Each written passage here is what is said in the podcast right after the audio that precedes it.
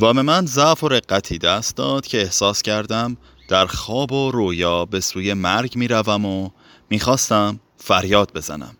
اما زبانم بریده بود و از دهانم خون گرم سفید بر زمین می چکید و فقط در درون خودم بود که فریاد می زدم و تنین فریادم در کاسه سرم می پیچید و می دانستم که تنها خود آن را می شنوم و می گفتم کجاست؟ کجاست آن روز گرامی که بیاید و روح مرا بشوید؟ زیرا که من می‌خواهم زنده باشم و زندگی کنم و دوست بدارم و ببینم و بفهمم و حرف بزنم و از مرگ میترسم و میگریزم که مرا پست می‌کند خاک می‌کند و به دهان کرمها و حشرات میاندازد و من می‌خواهم به خوبی ها رو کنم و بار دیگر هر چیز پاک را از سر بگیرم. و باز عاشق بشوم و از همسرم بچه دار شوم و فرزندم را با مهربانی بزرگ کنم و به او روزی که بتواند دشنهی بدهم. و در این لحظه شنیدم که بادی سیاه وزید و کسی انگار که در خلع می خندید و به من اشاره می کرد و پس از آن رویا رو به پایان می رفت. و موجودی بود که صورتی نداشت و شکلی و برای من شکلک در می آورد مسخرم می کرد همه چیز سیاه شد و من بیدار شدم. و همین که بیدار شدم شنیدم که کسی به آواز بلند قرائت می کرد و شکو گفت که این قاری پیری است که بیرون کوچه می‌خواند و برکت میطلبد و گدایی می کند من از کرخی و سستی رویا بیرون آمدم عرق سردی بر پیشانیم نشسته بود و شکو را دیدم که نگاهش تعنزن است و همچنان مسخره می کند و به وضوح تمام شنیدم که در بیرون قاری پیر قرائتش را ادامه می‌داد. به شکو اشاره کردم و او پنجره های اتاق پانسیون دکتر حاتم را گشود و من توانستم کلمات را تشخیص بدهم. فما الهون من قوتون ولا ناصر. فصل چهارم. آخرین دیدار. پیش از صبح دکتر حاتم یک راست از دالان به اتاق همسرش رفت. معالجه آقای مودت خسته اش کرده بود. می‌خواست کمی استراحت کند و از آن گذشته تدارک سفر فردا را ببیند. زنش پشت به در کرده و بر زمین نشسته بود و بیخیال در گنجه به دنبال چیزی میگشت. ناگهان از حضور او یکه خورد. مثل کسی که قافلگیر شده باشد. برگشت و دستش را که چیزی در آن پنهان بود به سرعت به درون سینه فرو برد و بیرون آورد. اما همه اینها چند ثانیه بیشتر طول نکشید و چنین وانمود شد که او لباسش را مرتب می کند و از ورود شوهرش ذوق زده شده است. محازا دکتر حاتم در دل زمزمه کرد. چیزی را در پستان بندش گذاشت. و پس از آن با لحن همیشگی گفت ساقی فقط خودت را خسته می کنی آنجا که چیزی نیست. لابد می‌خواستی چیز مرموزی پیدا کنی و سر به سر من بگذاری. ساقی برخاست. دکتر حاتم به گرمی و مهربانی سخن می گفت ما هیچ وقت چیزی را از هم مخفی نمی کرده ایم اما بعید نیست که می‌خواسته ای با گنج ودا کنی. آخر تو به همه چیز اونس گرفته ای و امشب هم که شب آخر است. ساقی آرامش خود را باز یافته بود. قد کشید. زلف شبرنگ دراز و بافتش به نرمی و با پیچ و تاب ماری که آهسته آهسته جان بگیرد از شانه های سفید اوریانش به پایین خزید. در چشمهای سیاهش برقی زد همینطور است. ما به هم وفادار بوده ایم مثل این شکوب اربابش. اما لازم نبود شما به من تذکر بدهید.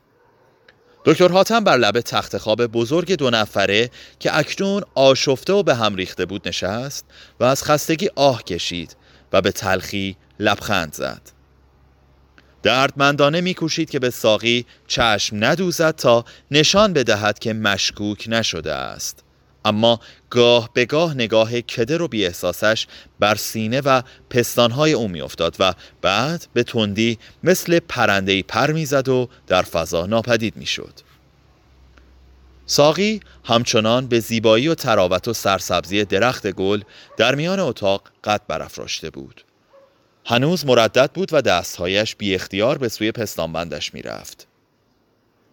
درشته گیسویش از دو سو به آرامی بر کمرگاه و کپلش می لغزید. دکتر حاتم گفت مبارک باشد به من شما می‌گویی و خیلی هم رسمی حرف می‌زنی آیا اینها را هم نباید تذکر داد؟ ساقی خمیازه کشید و اندام لغزانش را ماهیوار به پیچ و تاب افکند و پس از آن روی کاناپه قرمز رنگی دراز کشید گوشت بدنش در مخمل آتشی فرو رفت. آهسته زمزمه کرد. خسته فقط خسته و دیگر هیچ. آیا این خستگی از تابستان است؟ دکتر حاتم اندیشناک به او که روبرویش خوابیده بود و برجستگی های بدنش و خطوط ظریف اندامش اکنون در زیر لباس نازک جلوه نامرئی داشت خیره شد. و با صدای دورگه و بی جواب داد خستگی همیشه هست خستگی جاویدان است و نمی شود گفت از چیست و یا تقصیر کیست اما تو چه کار می کردی؟ این مدت که من مشغول بودم تو چه کار می کردی؟ داشتم تدارک سفر فردا را می دیدم کتابهایتان را جمع کردم و چیزهای دیگر را می‌خواستم چمدانها را ببندم تو در این کارها خیلی دقیقی و من باید خوشحال باشم که چون این همسفری دارم. آه من برای شما همسفری بیش نیستم. این را می‌دانستم و شما خیلی وقت از فراموش کرده اید که من باید همسرتان باشم. منتها دلم می‌خواست از زبان خودتان بشنوم. اوه ساقی تو زیبا و باهوشی و به رنجها و بدبختی های من بیش از هر کس آشنایی. از آن گذشته اغلب فکر می‌کنی و کتاب می‌خوانی. از رمانهای مختلف حرف می‌زنی و گاهی هم چیزهایی از من می‌پرسی. روی هم رفته یک زن عادی و معمولی نیستی. تازه آن مسئله همیشگی هم در مورد تو وجود دارد. همان که بارها گفتم در تو چیزی هست. چیزی مرموز. که من نشناختم و به آن دست نیافتم و این مرا عذاب می دهد. آن وقت واقعا خیال می کنی که تفاوتی بین این چیزها هست؟ مگر تو نمی گفتی که بیهودگی و حماقت را در هر چیز دیده ای و حس کرده ای؟ ساقی دستهایش را زیر سر گذاشت بی حرکت ماند و به سقف خیره شد دو زلف بافته درازش که اکنون در نور تند برق پس از نیمه شب مثل رگه ای از مرمر سیاه می درخشید ساکت و بیجان بر سرخی کانابه نقش بسته بود. دکتر حاتم زمزمه کرد. ساقی ساقی چرا نمی توانم خوب نگاهت کنم؟ زیباییت سحر و افسونم می کند خوابم می کند و احساس می کنم که چشمهایم را می سوزاند و من همیشه ترسیدم که مبادا آنها را از دست بدهم. این است که فقط دورادور تو را نگاه می کنم به طور مبهم و گنگ مثل کسی که میدان دیدش تغییر کرده باشد. و آن وقت تو را در خیالم تماشا می کنم دنباله تو را در خیالم می سازم آنقدر که بتوانم و بخواهم. ساقی گفت پس شما مرا دوست نمی دارید بلکه با تصورات و خیالهای خودتان خوش هستید. تو را دوست نمی دارم؟ نه نه این بی انصافی است اما نمی توانم نشان بدهم و این بزرگترین عذاب من است. من محکوم به تحمل این عقوبت زشت هستم. شما همیشه از عقوبت و سرنوشت حرف می‌زنید در حالی که من هیچ چیز از آنها نمی‌فهمم. از آن گذشته من شما را نمی‌شناسم و از زندگی گذشتهتان خبر ندارم. شما این کنجکاوی مشروع را همان روزهای اول آشنایی در من سرد کرده اید این است که نمی‌توانم باور کنم مگر شما کیستید یا چه کرده اید؟ ساقی می‌خواهی گذشته مرا به یادم بیاوری؟ و آن هم در این شب گرم تابستان شب پیش از سفر که معلوم نیست چه بر سرمان بیاید و درست وقتی که بیشتر از همیشه تو را دوست می‌دارم. می‌دانم چه جواب خواهید داد. برای همین است که حرفم را تکرار نمی کنم و آیا حق ندارم؟ من بارها به تو گفتم که اگر کسی ادعا کند جیبش پر از پول است خیلی ساده می توان تحقیق کرد و یا به اثبات رساند. کافی است که پولها را در جیبش به صدا در بیاورد. اگر سکه باشد و یا بیرون بکشد و نشان بدهد. اما آیا ممکن است که کسی قلبش را در بیاورد و به محبوبش ثابت کند که مالا مال از عشق اوست؟ برای محبوب گاهی اشاره هم کافی است و دیگر لازم نیست که عاشق زیاد قهرمان بازی در بیاورد. دکتر حاتم دستهایش را به کمک گرفت و چهرهش را پرچین و شکن کرد تا حرف خود را نظیر مسئله مشکلی برای ساقی اثبات کند. اما پیشاپیش می‌دانست که شکست خواهد خورد و لحنش مثل صدای شاگرد درمانده که دیگر نمی‌داند از چه راه به حل مسئله بپردازد گویی از رطوبت اشک نمناک شد. ساقی ساقی آخر تو نقش همه آرزوهای منی. زیباییت به گریم می اندازد و در جوار آن ناگهان خودم را پاک و محسوم احساس می کنم اما از این زیبایی من چه سهمی دارم و چه سهمی داشته ام همه و هیچ. با آنکه روبرویم خابیده ای فرسنگ ها با من فاصله داری و درست به اندازه همان آرزوها و همان بهشت همان بهشت خدا دوردست و دیریابی و من فقط بویت را میشنوم و صدای شیرینت را. ساقی بلند خندید و برخاست و بر لبه کاناپه نشست و باز خمیازه کشید خستم این خستگی چیست؟ از هواست یا از تنهایی و کمی هم حال تهوع دارم و این چیست؟ و این چیست که در توست در لبها و نگاهت که من هنوز با آن دست نیافتم؟ ساقی لبخند زد شما همیشه مثل کتاب ها حرف زده اید و امشب مثل کتاب های خوب حرف می‌زنید. من خوشم میآید. برای اینکه سال هاست سرگرمیم همین بوده است و تازه این باعث می شود که گاهی و شاید هم همیشه خودم را به جای زنها و دخترهای رمان ها بگذارم. تو از جواب دادن تفره می روی آیا این هم سرگرمت می کند؟ نمی‌دانم از چه حرف می‌زنید. من در خودم چیز عجیبی سراغ ندارم. بنابراین چه بگویم؟ ولی این را میدانی که چطور باید مسخره کرد و به بازی گرفت. خیلی خوب اما دیگر این چیزها برای من مهم نیست. باید خوب درک کرده باشی. و من همیشه آمادم که اعتراف کنم که تو زیباتر از همه زنهای من بوده ای پستانها و گردنت. و آن روزها که به خاطر من لباس بنفش رنگ می پوشی. اما من می‌دانم که به تو بد کردم و برایت شوهر خوبی نبودم و تو در کنار من در این تاریکی و تنهایی روز به روز پجمرده تر می شدی و افسرده تر تو دستهای جوان لازم داری دستهای وحشی که پستانت را فشار بدهد و لبهای گرمی که گردنت را ببوسد ببوید و گاز بگیرد. اما من چه دارم؟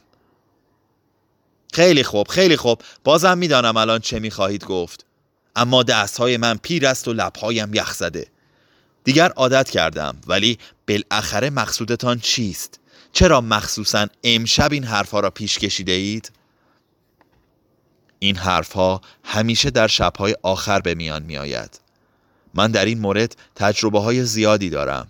همیشه همینطور تمام می شده است شب آخر؟ کدام آخر؟ کدام شب؟ تمام می شده است؟ مگر بناست چیزی تمام بشود؟ مگر تنهایی من، خستگی من و این زندگی بیجان من آخری هم می تواند داشته باشد؟ باز هم فرداست و یک مسافرت دراز بیفایده و بدون هدف ساعتهای کشنده در راه. بیان که یک کلمه با هم حرف بزنیم و آن قیافه تلخ و عبوس شما. بعد یک شهر دیگر و یک خانه دیگر و دوباره همان. همان و همان. بی تغییر و بی یک حادثه. پس سفر حادثه نیست؟ تغییر نیست؟ برای شما ممکن است حادثه باشد چون لابد می‌دانید چه می کنید اما من که از کارهایتان سر در نمی آورم و چشم بسته دنبالتان می آیم مثل کورها برای من حادثه است؟ حادثه اتفاق خواهد افتاد حتی برای کورها. برای همین است که باید همین امشب درد دلهایمان را به هم بگوییم. سرزنش ها و گلایه هایمان را بکنیم و احیانا احیانا تو مرا در آغوشت راه بدهی چون من از سرنوشت خودم اطمینانی ندارم. هیچ من بازیچه دست تقدیرم. ساقی بار دیگر خندید و به تلخی گفت و من بازیچه دست شما. اما شما خیلی تند می روید هر کس بازیچه دست سرنوشت و تقدیر است. از حمالها گرفته تا دکترها. ولی شما می‌خواهید برای خودتان اهمیت و وضع استثنایی منحصر به فردی قائل بشوید. آن هم پیش تو و برای تو. از این صحنه سازی ها چه سودی خواهم برد؟ شما می‌خواهید با حرف دنیای تازه‌ای برای من بسازید. پر از تنوع و هیجان پر از اسرار و رمزهای ناگشودنی. می‌خواهید مرا گیج و حیران کنید اما من دیگر خسته خسته ام و افسرده و نامید تنم فرسوده است و خودم را تحقیر شده حس می کنم زن شما بودم اما یک بار هم در جریان کارهایتان قرار نگرفتم. از تصمیمات ناگهانیتان سر در نمی آورم حرفم را گوش نمی کنید و هیچ وقت هیچ وقت با من مشورت نکرده اید و نظرم را نخواسته اید آیا واقعا کنیز شما هستم؟ مگر تفاوتی هست؟ تو مایه زندگی من بوده ای همین برایت کافی است. اما من چه گناهی دارم؟ من خود بنده زرخرید شغلم هستم و سرنوشتم. یا اگر بدت می آید و تکراری و مبتزل شده است طور دیگر می گویم بنده شغلم و مأموریتم. ساقی بار دیگر خمیازه کشید. در این سالهای طولانی تنهای تنها در این خانه شوم لعنتی بدون آنکه اجازه داشته باشم با همسایه ها رفت آمد کنم و یا خودتان روزی مرا به گردشی ببرید زندگی کردم. نه بچه داشتم و نه امید داشتنش را. و گاهی چیزهای وحشتناکی از این و آن میشنیدم درباره شما و کارهایتان که مو بر تنم راست می شده است.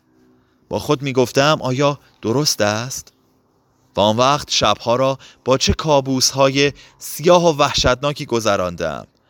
آه چرا به این بلا گرفتار شدم؟ تقصیر من در این میان چیست؟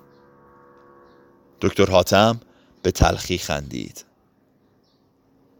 هیچ هیچ تو بیگناه و معصومی با وجود این تاوان گذشته و رفتارت را پس می دهی و من از تو بیگناهترم معصومتر و بیپناهتر. اگر تو شبها عذاب میکشیده ای من تمام عمر را در کابوس و ظلمت و بدبختی به سر بردم پس برای چه مرا گول زدید؟ برای چه مرا شریک سرنوشت خودتان کردید؟ گول زدم؟ گول زدم؟ ساقی این تویی که مرا متهم می‌کنی؟ خوب بود یک لحظه فکر می‌کردی پس گوش کن. همان است که گفتم.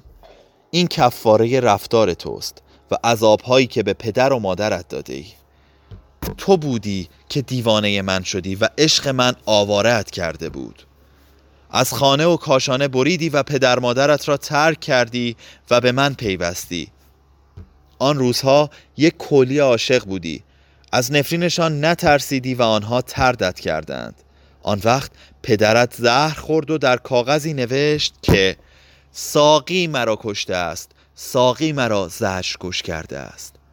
و فراموش کرده ای که سالها پس از مرگ فجیع پدرت یک شب نامه ای از سرزمینت رسیده بود.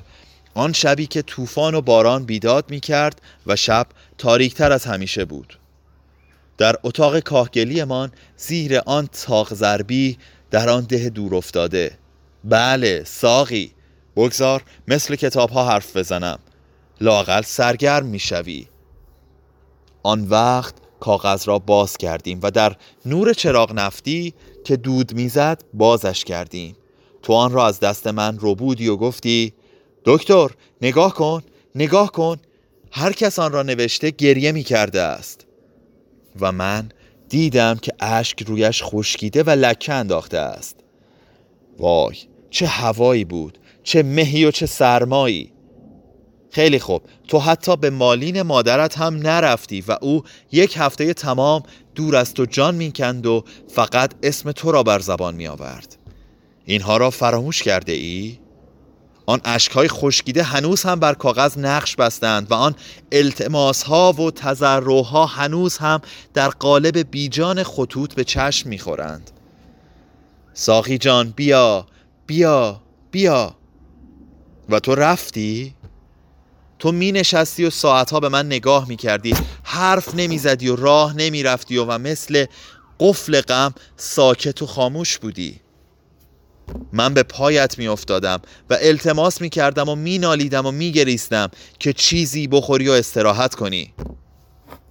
آن وقت دهانت باز می شد و می گفتی من تو را دوست می دارم من فقط تو را دوست می دارم بگذارم پیرزن لهیده در تنهایی خودش بپوسد و فریاد بزند. بگذار بمیرد. آه ساقی ما هر دو بیگناهیم. این نفس شوم و روح بدبختی و آن مایه غم و بیچارگی است که سرنوشت من و تو را به هم قفل کرده است.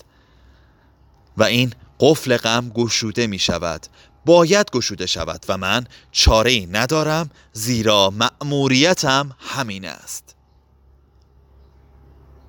صفحه 67